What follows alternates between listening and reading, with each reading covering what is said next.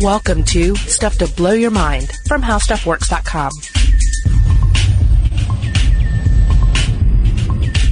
Hey, welcome to Stuff to Blow Your Mind. My name is Robert Lamb. And I'm Julie Douglas. In this episode, we're going to be talking about undercover actors in the shadow self. Now, we're following up our pro wrestling episode, the, the Keeping Kayfabe, which published just prior to this one.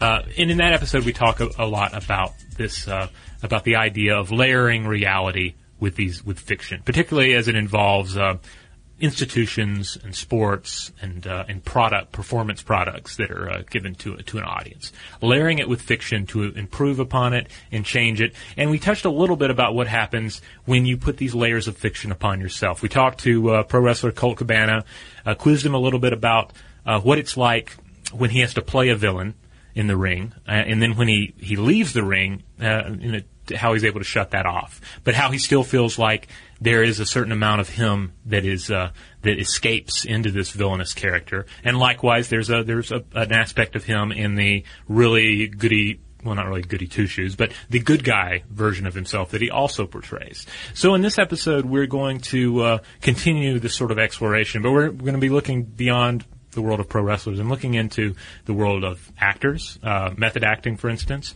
We're going to look at undercover cops. Uh, and we're also going to look at our online selves a little bit. And before we do so, just wanted to um, let you know a, a, little bit about kayfabing in case you didn't hear the other episode. Mm-hmm. Kayfabe is a term that's an old Carney term that is uh, used to indicate that someone should keep being fake. In other words, if you are wrestling um, and you're it's a fake wrestling match. You want to make sure you don't break out of character, so you want to kayfabe, right? And uh, we talked in that other episode about how kayfabing really pervades the fabric of our culture. And uh, this is something that has come up, I believe, with Colt Cabana. Um, it has come up in uh, Eric Weinstein's article about kayfabing.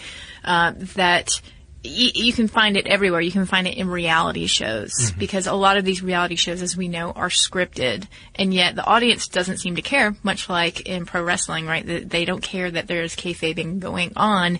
It's about the spectacle. Yeah, and uh, but then it can also end up sort of warping the individual or seeming to, because uh, we asked Colt about this, and he said that yeah, there are times where. A, a, a particular wrestler lets their gimmick, lets their their fictional self um, kind of alter their their real self. Like they'll they'll buy into the gimmick too much. They'll believe the hype about the character they portray. And on some level, it becomes confused with who they are. Yeah, that's right. Eric Weinstein, in his essay, alluded to that and said that sometimes they believe these confabulations of their storylines so much so, like for instance, some sort of infidelity or adultery, that mm-hmm. they will actually then go on to commit adultery. Some of these pro wrestlers and some of these various storylines that they've had to play out. So we start thinking about that, and of course we look at ourselves and, and start to wonder, okay, well, what about our own minds and our own consciousness and sense of self? Because when we get up in the morning, we basically have to put on our public selves right when we go out the door. And what is this story that we're telling ourselves? What is this script that we're we're following for ourselves? Yeah and ultimately who is that guy? Who is that girl that you are in these various environments? Like who's that who's that person that you are on the subway train versus that person that you are in the office versus that person that you are uh, you know say tucked into bed with your significant other or you know talking to the cat in the middle of the night. I don't know. It's like a, every different in, environment, uh, every different interaction with the external world, it tends to summon a different you. Yeah, and, and, although we tend to think that we've got this continuity director in our head making sure that we're always the same person we, we purport ourselves to be, there are, are opportunities for us to break from the script. Right. And that's what we're going to look at a little bit today. And when you start thinking about scripts, of course you have to look at actors. Yes. Now, yeah, when you start thinking about actors, and certainly that comes up, you know, we're talking about like pro wrestlers who are you know, in an angle where they have to pretend they're having an affair and then they end up having the affair. Uh, I mean, you can think of various examples of, of actors and, and uh, that, that, end up meeting on a set where they're playing uh, significant others and then they end up uh, being significant others to a certain extent, you know, and, and certainly I even remember I was in a community play adaptation of uh, 1776. I was Thomas Jefferson, mm-hmm. and uh, and I ended up dating Mrs. Jefferson after the play. Ah, so you feel like the, the groundwork was put there and, and that it was just like that whole uh, debate about whether or not you have any free will. It was like the suggestion was there and you followed it. Maybe I don't know. It, it's it's possible, but uh, but but certainly um, you see this at times. You see people that that and you hear stories about actors really getting into their roles, uh, particularly as far as method acting is concerned. So method acting uh, generally combines. Uh, the, the, you know the actor's uh, consideration of the character's psychological motives and personal identification, like they're they're getting their trying to get their mind inside that of the character they're portraying. Like they're they're asking themselves, who is this person, and then what do I need to do to connect with them? Like how can I connect my own feelings with the feelings of this character, and and therefore create a more um, believable presentation on the screen. This versus more, tra- you know, a more traditional like non-method approach where one just simply gets up there and and you know recites the lines and does so in a way that uh, that mimics um, legitimate, deep felt emotion. Mm-hmm. And uh, and then there's of course there are stories, plenty of stories about actors who supposedly like don't break character. Uh, like th- for like an entire week of fi- filming, even though they're only filming like during the day, like they're they're they're staying in character outside of the picture, um, and uh, and th- and those stories are like you, you people get a little um, antsy about that, particularly people who who really follow uh, the method. Uh, and they'll say, "Well, that's not really what method acting is all about. That's not what was actually, you know, originally part of the method as it was conceived." Right. And, and then you also have some some stories that just simply didn't happen. Like one of the famous ones is is supposedly, and again, this is this never happened, but uh, Sir Laurence Olivier and Dustin Hoffman. Um, were on the set of Marathon Man, and and Dustin Hoffman shows up just looking like hell, just dirty and just just strung out looking because his character is supposed to be. And he explain and he explains that in pre- preparation for the scene, he stayed up all night and he didn't bathe and all this. And Olivier supposedly responded by saying, "My good sir, why don't you just try acting?" Ha ha ha. And it's supposed, you know, it's Right. supposed to be a good laugh at the method actor's expense, saying, "Well, why don't you just pretend to be the thing that you are instead of trying to embody it?" But um, What I like about that is it's kayfabing the kayfabe. yeah. you know, because here's this fake story about this, about faking reality, right? Um, yeah, and I, I think that's really interesting. Uh, what I like about uh, actors is I think they're very interesting creatures because they are dealing with this duality of nature, Yeah. right? And they are having to inhabit this space and to try to do so in a way that really fools us, right? Um, actor Thandie Newton has a great TED.com talk, and she talks about what it's like to be an actor and what it's like to inhabit another character. And uh, she has some interesting thoughts on it. I just wanted to share some quotes with you. She talks about this idea that she always felt separate from other people. She always felt like the other, uh, particularly because she was someone of color in England growing up and right away, and a female. And so here she is already the other. So she talked about this idea of oneness and separateness. She said, our little portion of oneness is given a name, is told all kinds of things about itself. And these details, opinions, and ideas become facts, which go towards building ourselves, our identity. So she's talking about this idea of self and, and this little bit of self we can grab in the world and define ourselves by. And she says, and that self becomes the vehicle for navigating our social world. But the self is a projection based on other people's projections. Is it who we really are or who we really want to be or should be? So she says that this whole interaction with self and identity was really difficult for her growing up. So she said that when she found acting, it was revelatory. She said, I can hardly find the words to describe the peace I felt when I was acting. My dysfunctional self could actually plug into another self, not my own, and it felt so good. Because she says that while she had a degree from Cam- Cambridge, a thriving career, she herself was a bit of a, a car wreck uh, because she was so invested in this idea of self and she hadn't quite yet figured out that it is just a projection it's an illusion and she says that this this idea of self is something that we value above all else and we've created an entire value system and a physical reality to support the worth of self Yeah, it uh, reminds me of a study that uh, we ran across, and this is from uh, Elly A. Konijn from the University of Amsterdam. She was curious how much uh, how much actors are aware uh, of their performance when they perform it, and how and to what extent they're letting a character take over. Because we've we've you've heard we've heard that before. We heard a little bit of that from Colt Cabana uh, about you know you're you're playing this character and you just you, your your juices get flowing and you just you embody it. You, the, the character kind of possesses you, right? So um, so this study was interested in that. So she uh, asked Dutch actors to rate their own emotions and the emotions of the characters they were playing across uh, a range of different states, from disgust to anxiety, you know, tenderness, pleasure, fear, uh, etc. And uh, she found that positive emotions were often felt by the actors as they played those characters' emotions, but the more more negative the emotion that they were supposed to portray, the less likely it was that the actor would report actually feeling that emotion. So, Huh. so, so in this study, they found that actors were better able to connect and, and be taken over by those positive feelings. Huh, okay, so they were able then to manage that system of not being influenced so much by by their emotions or the emotions of the character.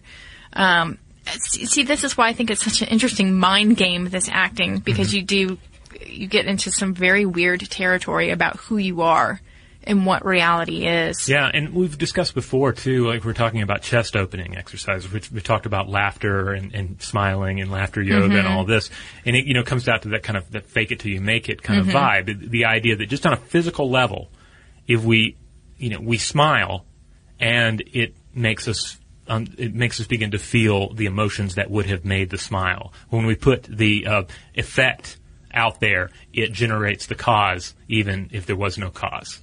And so what Thandie Newton is saying is that when when you think about the self mm-hmm. and you think, oh, okay, well, I'm happy today, and and, you, and if you are so malleable that you allow all these different forces to act upon you, then what you're doing is you're um, confusing self for actual living. Because what she says is that it's uh, the self is not an actual living thing; it's projection which our clever brains create in order to cheat ourselves from the reality of death.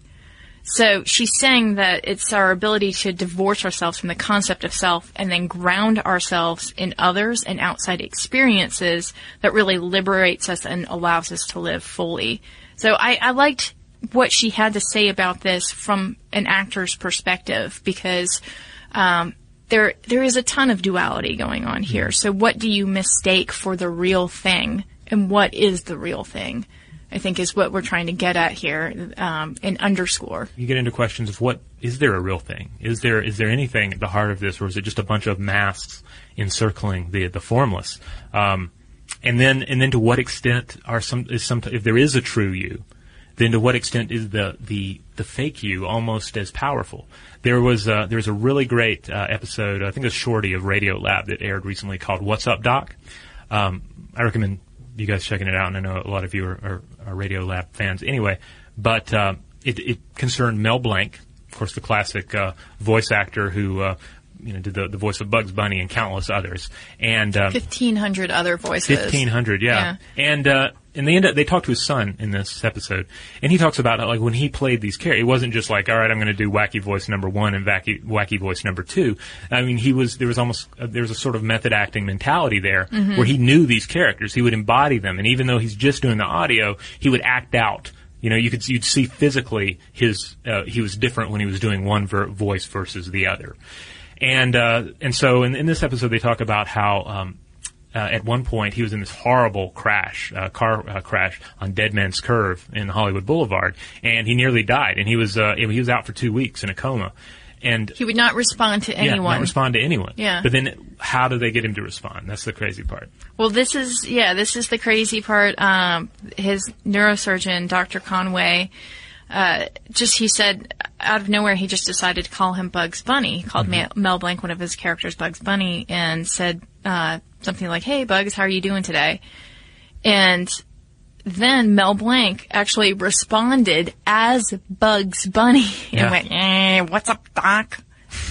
and in character, right? He responds out of he comes out of his coma basically inhabiting this character. Yeah. And he goes through a couple of other voices, um, I think including Porky, Daffy, and Foghorn Leghorn, until he himself, Mel Blanc, the person, the self that, that we all think of, is sitting there saying, what's going on? Where am I?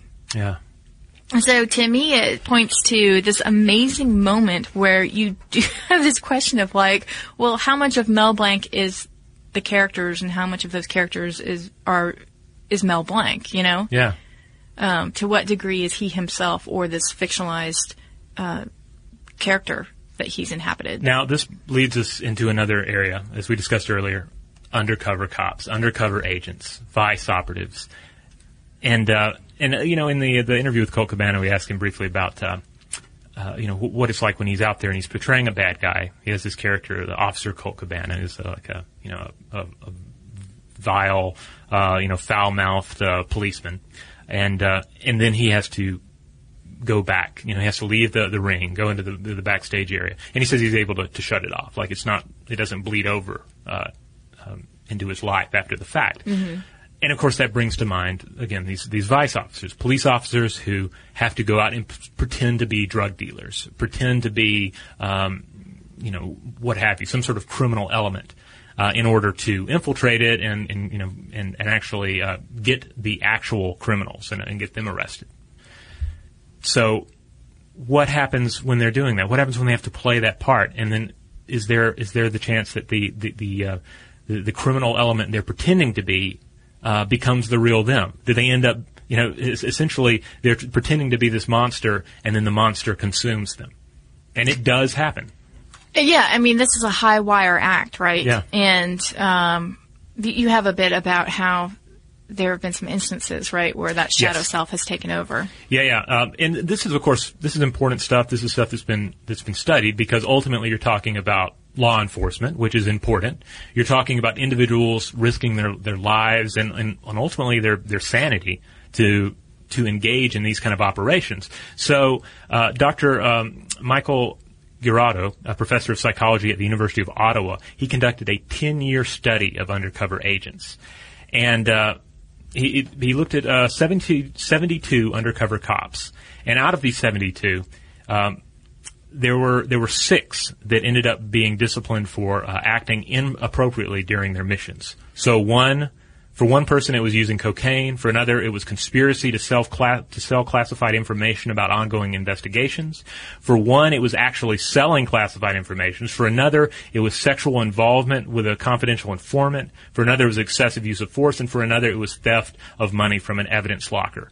Um, and, I mean, uh, and uh, and you see the varying degrees of of shadiness in these. And you can imagine, like, all right, you know, like on the cocaine, you can imagine like a guy who's posing as a drug dealer being put in a position where he he has to use the drug, or someone says, "Hey, use," you know. Not, not hey, use that drug, but, but you know, encouraging them to to sample it to prove their worth. You kind of see that as a trope in various undercover cop movies, anyway. But then other stuff like stealing money from an evidence locker, like that's more of I have come back from the role I'm pretending to be, and now I'm actually that in the evidence locker. I'm that at, at, at the base, at the home, um, where I'm supposed to leave this criminal fake me behind. So his ultimate finding, uh, uh, Dr. Uh, Girodo's finding, was that undercover agents with a disciplined self-image and control of their impulses almost unwaveringly saw themselves as merely playing the part of a drug dealer. So like Colt Cabana, uh, or, or any number of actors uh, out there, they were able to say, "All right, um, no, I'm back home now, and at home I'm the real me. I am this version of me." Mm-hmm. And that other thing, that that uh, the, the drug dealer that I was just pretending to be for like six hours, that's just a show. That's just a fake. So ultimately, uh, he says that it's an, what you need is an internal set of social standards that prevent you from losing your sense of identity. Yeah, it makes me think back to our episode on willpower and self control, and uh, I wonder if living a double life creates a heavy cognitive load. We talked about this cognitive Yeah. load, and that if you have to remember, you know, say two or more items as opposed to ten items, and then have to take a, some sort of um, test in self control afterward, you're going to be less likely to follow through with self control if you have a high cognitive load. So, in other words, if you're a double agent or you have a double life, then you have to keep in mind this entire other story, which might erode some of that self control uh, and lead to some of this ego depletion that we've talked about before, too. That you just have a finite amount of mental energy to dedicate to certain tasks. So I can see how the shadow self could kind of take over very easily in that instance. Um, I wanted to mention too that psychologist Dr. Alen Salerian has has talked about what it's like to work with secret agents. He says the most secret agents I have met have two signature traits: fearlessness and a high tolerance for anxiety. Whether because of bio- biological factors such as an elevated level of the mood enhancing neurochemical serotonin, or because of the influences of their early lives, these people seem to be extreme risk takers who can tolerate and manage worry, tension, and stress with natural ease. So you have to wonder the what point are the stakes so high that the tension um, begins to to erode mm-hmm. some of that self control. All right. Well, we're going to take a quick break, and when we come back, we are going to discuss uh, fiction. We're going to discuss avatars, and when I say avatars, not only are we going to talk a little bit about uh, your online avatar, but also the the older concept of the avatar itself, and not the movie. All right, we're back, and uh, we're going to talk a little bit about avatars here, about the online self, because this is a you know, we've discussed already this idea that that we we assume different personas mm-hmm. um, to varying conscious degrees whenever we're interacting with the outside world. There, there's a slightly different you when you're talking to your mother, uh, and there's a slightly different you when you're talking to uh, the grocer. You know, it, it's there's just all these different masks swirling around the um, the ephemeral self, and we just put on those different masks to interact with the world. But here's this avatar, this opportunity to build a new you from the ground up. Right. And what they found, though, what some researchers have found, is that it isn't always too far from the real you, yeah. the flesh and blood you. Uh, this is very interesting. It's from an article called "Is It a Game? Evidence for Social Influence in the Virtual World." It was published in the journal Social Influence. And in the study, uh, which was conducted by Paul W. Eastwick and Wendy L. Gardner, one avatar tried to influence another to fulfill a request. Because what we're talking about here is relationships. They were using uh, something called There.com for this, which is kind of like Second Life. Mm-hmm. Uh, this kind of limitless virtual environment where people create little versions of themselves and then they kind of teleport around and interact with each other. And, you know, a lot of the fun is just sort of outfitting your character, uh, you know, giving it certain physical characteristics, so on and so forth. Yeah. But at the end of the day, like I said, it really is about communication because you're just mirroring what you're already doing in society, or at least this is what this paper is saying. Um, so yeah, you've got these, you've got one avatar trying to influence another to fulfill a request, just like in life, right? I ask something of you, you ask something of me, mm-hmm. we try to cooperate together to get something done. Um, the experimenter, in this case an avatar, first makes an unreasonably large request to which the responder is expected to say no, followed by a more moderate request. Yeah, I think it was something like go to get like 20 screenshots from a particular environment in this mm-hmm. in this uh, this world. So it's like if you were like playing uh, one of these like quest games like Skyrim, and you just it was like a ridiculously ridiculously complex mission for some seemingly low payoff. So, as expected, the avatars, which is similar to people who participated in the same experiment in the real world, were more likely to comply with the moderate request when it was preceded by the large request uh, than when the moderate request was presented alone. Now that's kind of a that's a tactic that I think a lot of people use. Like mm-hmm. if I just go in for the, it's sort of like if you ask for a raise. If yeah. I ask for a million dollars, then it's a lot easier to get to the maybe X amount that I want as opposed to if I just ask for a thousand dollar raise. Um, so what you see is that they exhibited a psychological tendency to reciprocate the requester's concession, the change from a relatively unreasonable request to a more moderate request. So uh, one of the other more striking findings was the effect of what they call the DITF technique, which was door in the face. This is the way that they made the request, was significantly reduced when the requesting avatar was dark toned. Hmm. Uh, the white avatars in the DITF experiment received about a 20% increase in compliance with the moderate request. The increase for the dark toned avatars was 8%. Yeah, and again, this is a virtual world, so there's there's no telling on the other side of a virtual character if they are black, if they are white, if they are male, or if they are female. I mean, in Second Life, you see people going around as like you know, monkeys and cats and dogs and stuff. And, you know, and there are various other examples of people playing, uh, you know, very inhuman characters. So on some level, we know that the person on the other side can be anything, but we still ended up end up buying into the uh, the, the, the the vision that is presented to us. Yeah, we're still tethered to some degree to our, our prejudices and the, the social construction in our mind of what we think the world is. Um, so I thought that was interesting that, that still what it boils down to is that even though you've created this avatar and uh, it's supposed to represent this duality within yourself, you're still you're still socializing and cooperating or not cooperating in the same sense that you would in your your real life. Yeah. And of course, another thing to keep in mind with all this is that in these video game interactions, you're of course not making eye contact. Now, I like to think of a of a of a, of a future time when uh, our video game characters will, ha- will have our actual eyes. I think that could be. I think that would be really cool. Yeah, but for now, they most characters in video games have just the dead, soulless eyes of the uncanny valley. Um, but uh, but uh, one of the studies we were looking at, and this was uh, where was this from?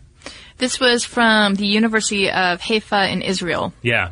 So they asked 71 pairs of college students who did not know one another to debate an issue over instant mes- messenger and try to come up with an agreeable solution. And they did a couple of passes of this, but the ultimate finding was that when their eyes were hidden, the participants were twice as likely to be hostile because they had uh, and some of the the uh, the the, uh, the subjects were uh, were they were using like a Skype uh, webcam technology so that they could they could make eye contact during these interactions and others not and so when their eyes are hidden hostility is more likely to occur Which is again, you know, you're you're outside of the social contract, right? Because the way that you know that you're in a social contract is by witnessing the other person's reaction to you, all the nonverbal gesturing that gives you an indication of how they're feeling. So if Yeah. you can't see that, then it makes sense that you would miss those cues or that they just wouldn't be present enough to sort of get you to line up with acceptable behavior. So this, of course, is one of the reasons why we see uh, rude behavior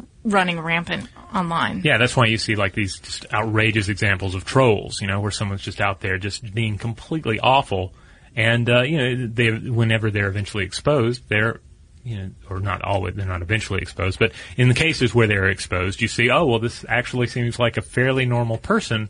How are they that awful online? And you know, it's because they're they're on some level they're not they don't see themselves as interacting with real people.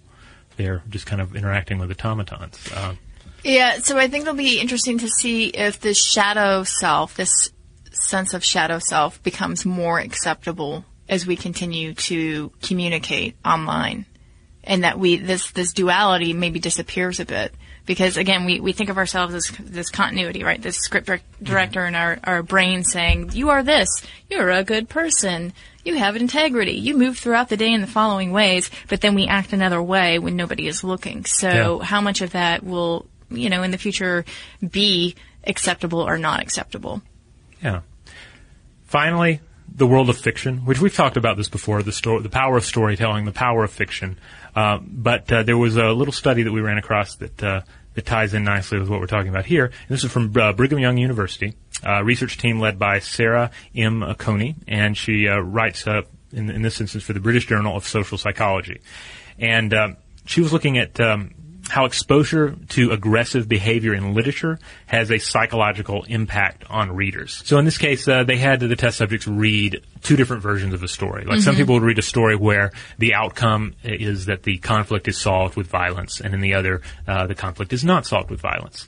And in both uh, cases, they found that uh, provoked people who were given the opportunity to engage in a specific, specific form of retaliatory violence were more likely to do so if they had just read a fictional account of similar activity. So in other words, the individuals who just read this thing where someone solves a problem with violence, if they're then, if they then encounter a real life uh, conflict, they're more likely to be aggressive in that, that incident. Which I, I hadn't stumbled upon that study until we started doing research on this because we, like you said, we've done, we, we've covered this subject quite a bit in the ability of the reader to take on the persona of the character and also mirror neurons, uh, sh- you know, firing at the same time that a character is throwing a ball in a book, right? Yeah. Uh, but to to see this this concrete manifestation of the abstract of aggression is pretty amazing. Yeah. And then I think that it points to this idea that this, again, that self is a very tenuous thing.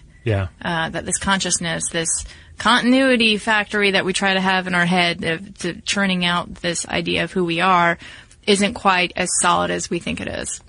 Yeah, and then, then we had this uh, other study we looked at. Uh, researchers from Ohio State University, and they conducted like uh, six different experiments on about 500 different participants, and they found that stories written in the first person can temporarily transform the way readers view the world, themselves, and other social groups. So, for instance, they um, they, they were uh, particularly interested at one point in what would happen when individuals were reading about a character and then that character was then revealed to be uh, homosexual. Mm-hmm. In this particular experiment, they had like 70 heterosexual males, and they, they read this story, and uh, they found that uh, it, depending on where in the narrative the, the revelation was made, it, it had a big impact on how they uh, they felt about the protagonist being gay, and, and also how they just envisioned that character. Like if if it was revealed early in the story, then they brought in a lot of uh, baggage and a lot of uh, preconceptions about Uh-huh. what a gay character should be. Uh, but if they revealed it later, then uh, then all of that stuff wasn't necessarily thrown into the mix. Because they had a chance to try to occupy that person's Yeah, to- to walk in mindset. their shoes, yeah. Right, yeah. Huh. Very cool stuff. Yeah, it really makes you think about the power of first person narratives. Like I instantly started thinking about um, Joyce Carol Oates' book Zombie, uh, which is a first person uh, perspective, uh, and the character is based loosely on Jeffrey Dahmer. So you have a very dark and troubled individual, and you and, and I think that's maybe the thing that's so you know narcotic about. Uh, text like that is that it, it puts you in the mindset of this individual that is seemingly far removed from who you are. But then ultimately you have to ask yourself, how far removed? If I'm able to embody that person when I read this. You, uh, that was in the book swap, right? For our uh, Yeah. yearly holiday gathering. Yeah, uh, Lauren, the uh, the new uh, co-host on Tech Stuff, got that one. So So right now she is, uh, her Yeah. nightmares are. she's are- having nightmares and shivering Right, in a corner. right. somewhere. Jeffrey Dahmer. Her, actually, I'm going to start. I'm going to throw some subliminal things out today about Jeffrey Dahmer and just see how she reacts. Wow. So, um, so like I say, said earlier, uh, it, it makes me think about avatars, not only in the in the, the online avatar sense, but in the the, the old idea of the avatar, uh, which you know, is steeped in Hinduism, uh, comes from the Sanskrit uh, word avatara, which means descent. And the idea here is that you have a god, um, and that god is just immaterial and just completely um, separate from the physical world. And then to descend to the physical world, the god has to take on a form. Uh, that can be understood by the physical world and that can interact with the physical world. Uh, for instance, uh, Vishnu has 10 different avatars and they range from there's a fish, there's a tortoise, there's a boar, there's a dwarf, there's and then and then there's Krishna and then there's Buddha and then there's a 10th avatar that's uh, uh, the form of a white horse with wings and it's a destroyer that'll come at the end of the world. So 10 I, I I really like this this uh, this metaphor uh, for ourselves and the various selves we present. You know, think of your your your ultimate inner thoughts and everything that's going on inside you. You're kind of like this Vishnu, this this formless thing, and then to interact with the uh, physical world, to descend to the physical world, you have to take on these various forms, and they mean different things, and they have different applications in different environments. Right. So that the type of self that we roll out really sort of depends on which avatar we need at the moment. Uh, you know what one of my avatars is? What's that? A duck. A duck. So Julie takes on the form of the duck, and uh, and how do you use that avatar? Well, it doesn't really speak, so it's, Oh, I don't know. All right. Shall we bring over the robot? yeah. Let's call the robot over here, and we'll do a couple of uh, quick listener mails. All right. Well, uh, we've heard a lot of great comments on our episodes on mazes and labyrinths. And uh, we heard from uh, Andrew. Andrew writes in and says, Hi, guys. Love the podcast and especially love the episodes dealing with mazes and labyrinths. I think it is noteworthy that modern psychology has been applied to the construction of malls and shopping spaces that specifically create maze or labyrinth like environments. Have either of you ever been to IKEA? Uh, of course, we have. hmm Uh, because we live in the same city as one, so everyone has to go. It's, it's the law. It's mandatory. Yeah. Um, the place is a labyrinth. No two ways about it. You walk in and you follow a path of consumption. Uh, and leave next to the entrance. Uh, this uh, psychological tool of peace and religious expansion is being used uh, to prol- proliferate consumer culture. Uh, and then he goes on to say, you know, it's, it's com- rather different inside of a mall environment where it's just, it's like a maze. There are all these, like, how do I get out of here? How do I get to the store I want to go to? How do I uh, escape the horrors of the food court? All these questions come up. Whereas indeed, IKEA is so well laid out and so versed in design that there's a path you, you flow. It's, it's, at least for the first hour, it's a calming experience. um, and uh, and the the book that we uh, we uh, discuss in, in in maps and labyrinths uh, also makes that point uh, in regard to. Um, uh, to hospitals and, and similar environments. One of the problems there, of course, is that you end up with a maze-like hospital because in many cases, it, you you build part of a hospital, and then you build another wing onto it, and there's another wing here. So you have all these layers coming together to form this this this thing where there's no cohesive design in place. Which heightens your anxiety, particularly if you're at the hospital to visit someone or you yourself are checking in. So, not necessarily the sort of design that you want. This the book is called Healing Spaces, Yes, right? healing spaces.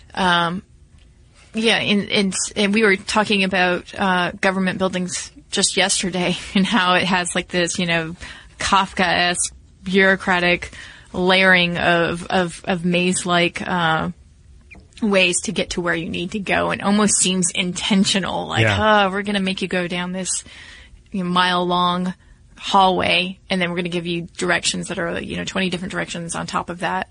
Um, so yeah All right, well, here, here are a couple more. Uh, this one is from Jill. Jill writes in and says, Hello, thanks for the fantastic podcast. Labyrinths have become close to my heart over the past few years after my husband and I eloped to San Francisco. We had a marriage blessing at Grace Cathedral where I saw my first labyrinth. Uh, he walked it, and it was beautiful to see every step really count. I was uh, not comfortable to, uh, to have a prayerful or meditative practice in the open, but I did find this box and book uh, picture below, and she included some some very some excellent uh, photographs uh, there of labyrinths at Christmas this year for my own practice. The tracing and breath are a good connection for me. I completely agree with what you said about the mazes. They are frustrating, and I don't know why they were included in this pack. She's referring to the, the pack of mazes labyrinths she got. Meditative maze did prove to be an oxymoron. Yeah, because like we discovered, there's nothing meditative about being lost in a maze.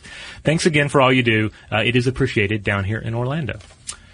And then we also heard from Kelly. Kelly wrote and said, Hello, I just finished listening to the Labyrinth episode and wanted to thank you for all the interesting facts. I am actually getting married in a Labyrinth this August. My husband and I were legally married last March, but postponed our larger ceremony and reception as I was nine months pregnant and couldn't see my feet. Now that our beautiful baby boy is here, we are renewing our vows and having an actual ceremony and reception. Our ceremony is being held here in the center of a labyrinth, which is set in the woods here in Illinois, where we live. We like the idea of the ceremony being a meditative experience. I plan to have a sign near the entrance offering a brief explanation and history of Labyrinth and inviting people to sneak away from the reception to try it for themselves. I will definitely use some of the facts you covered in the show. Thanks again for a great episode, and if you read this on the show, I just want to say thanks to my husband Chad and my sons Caden and Silas for being uh, the three most wonderful guys on the planet. Kelly. oh Yeah, that's sweet. I think it's very cool to have a ceremony in a labyrinth It is, yeah, and uh, yeah, interesting to see to, to hear uh, from two different uh, listeners who uh, have employed uh, labyrinths in their uh, their ceremony. All right, well, if you have something you would like to share with us, uh, be it about mazes and labyrinths, or be it about the shadow self, um, actors. I know we have some actors out there. Uh, how, let us know how that works in your mind. What's it like to take on a character? Uh, and you know, do you use uh, the method to uh, to any degree? Um, if we have anyone who has done any kind of undercover work, uh, be it like official, you know, hard and gritty uh, undercover work, or something a little more mundane, uh, you know, some sort of like even public performance kind of thing where you're having to put on a character to deceive people. Uh, Don't tell us. Don't tell. but no, but, but no, but seriously, if you've engaged in anything uh, like that, we'd love to hear some more, uh, you know, insight on how that feels and how you feel yourself embodied in the character that you're being, or how you feel that character uh, affecting you. So we'd love to hear from you about any of that. Uh, you can find us on Tumblr and you can find us on Facebook. We are stuff to blow your mind on both of those. and you can also drop us a line at blowthemind at discovery.com